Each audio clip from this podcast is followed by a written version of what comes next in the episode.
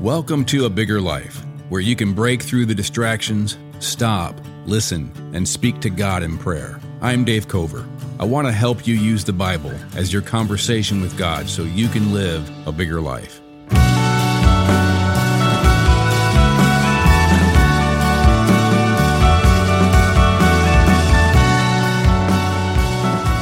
I've really become a believer in spells. I know that might sound very un 21st century of us, but the Bible is clear that there is a sense of supernatural influence upon people's minds, supernatural illusion or delusion on a person's mind so that they can't see reality or see non reality as reality. And that's what the New Testament is talking about in lots of verses. And I want to look today at what the apostle Paul writes in the New Testament in the book of Second Corinthians chapter 4. He says this, and even if our gospel, our good news, our message of good news, even if our gospel is veiled, it is veiled to those who are perishing.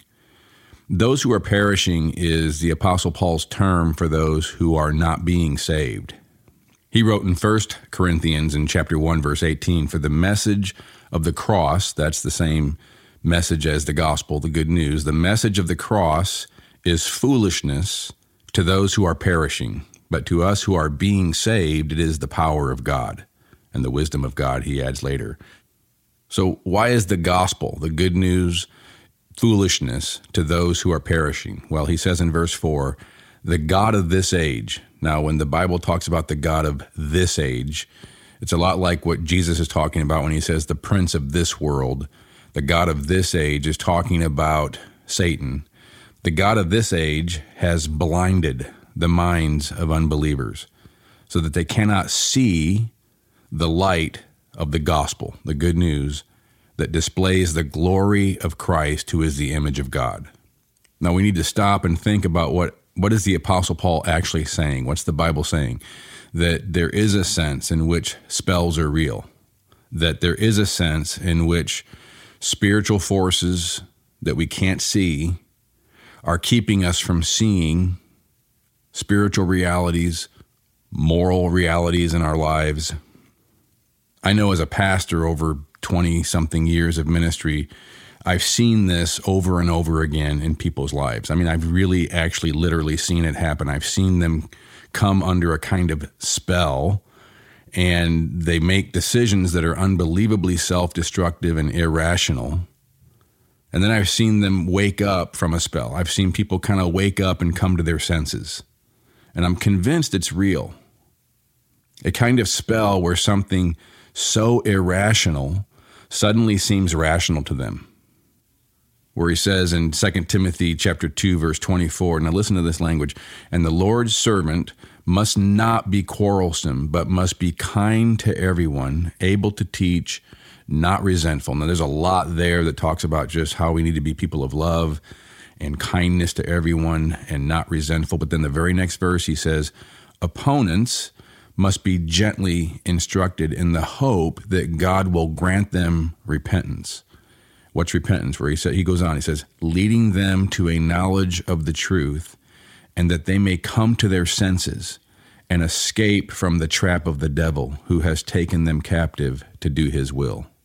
Jesus talks about this kind of thing when he says in Matthew chapter 13 verse 14 when he's talking to these unbelievers he says you will ever be hearing but never understanding you will ever be seeing but never perceiving and he's quoting there from Isaiah and he, this is a phenomenon that there's a spiritual element to what we see, the reality we see, and what we understand. We have to be humble. I want to be humble to realize that my mind might be easier to manipulate than I might think.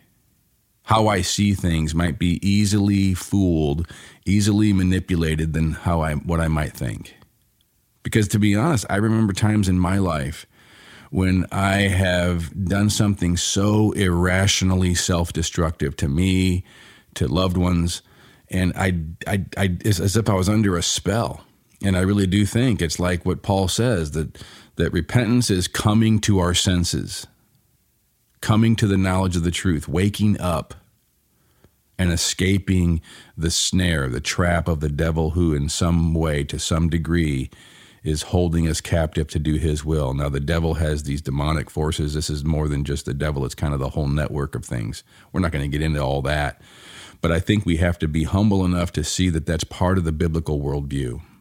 Our lives are in a spiritual arena, and there are influences that I think, for lack of a better word, can cast a spell, a kind of spell on us. What, the Apostle Paul here says is veiling the gospel to those who are perishing. Those who are perishing are perishing because the God of this age has blinded the minds of unbelievers so that they cannot see the light of the gospel that displays the glory of Christ, who is the image of God. Now, here's where I think we have to be humble enough to maybe see ourselves in this picture the degree of our unbelief, the degree of our living lives ignoring the reality of the gospel, the good news, this light of the gospel that shows us the glory of Christ. Now, remember that word Christ means king, the glory that Christ is the perfect human king. God has become human in the person of Christ to be this king,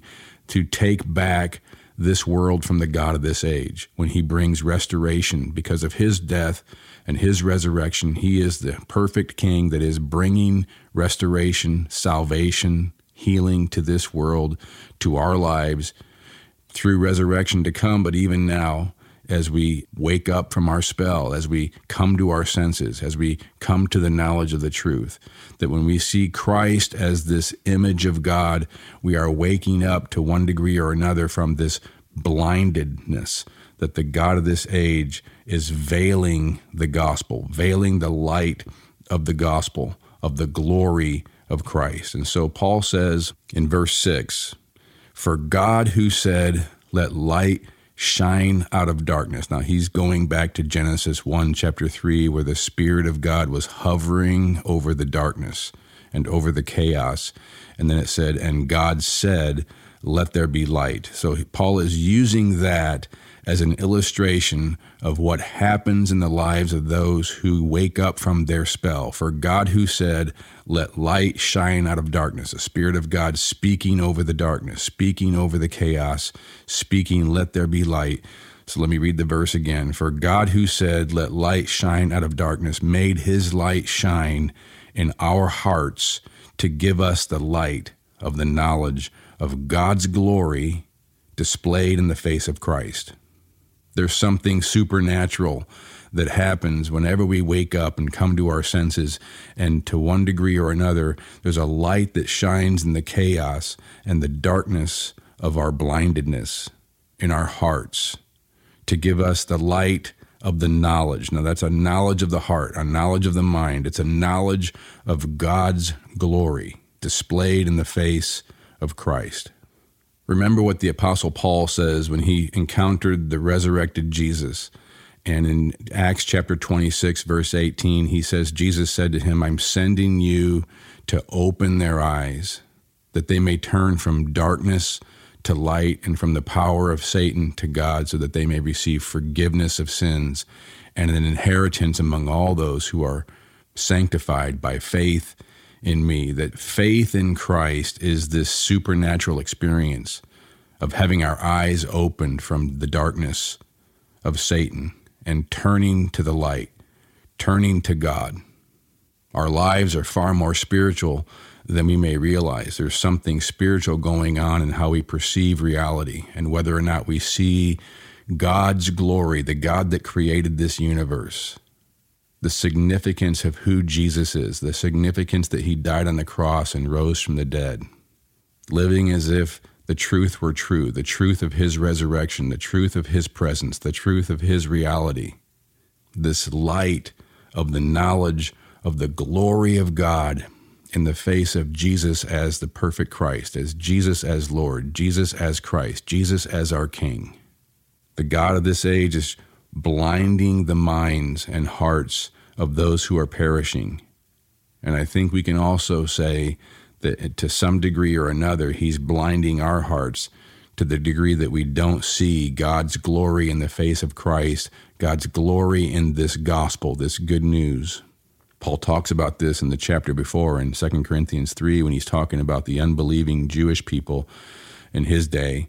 He says, Their minds were made dull, for to this day the same veil remains when the Old Covenant, we would call that the Old Testament, is read.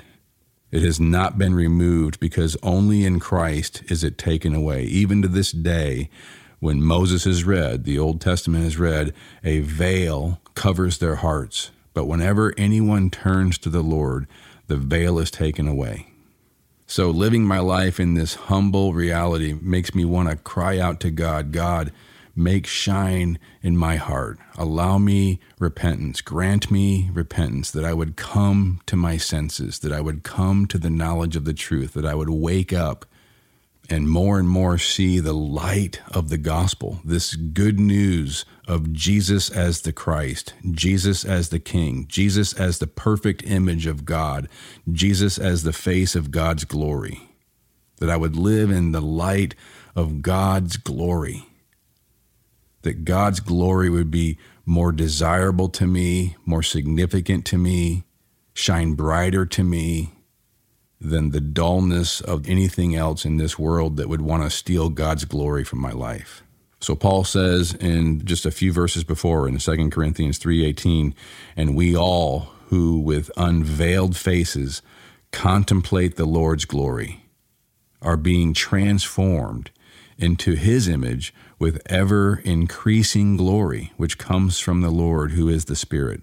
So here's the thing I think we want to get is that we need God to make shine in our hearts, this, this to, to unveil God's glory as we contemplate the Lord's glory, which is what we're doing in this podcast. We're, we're contemplating.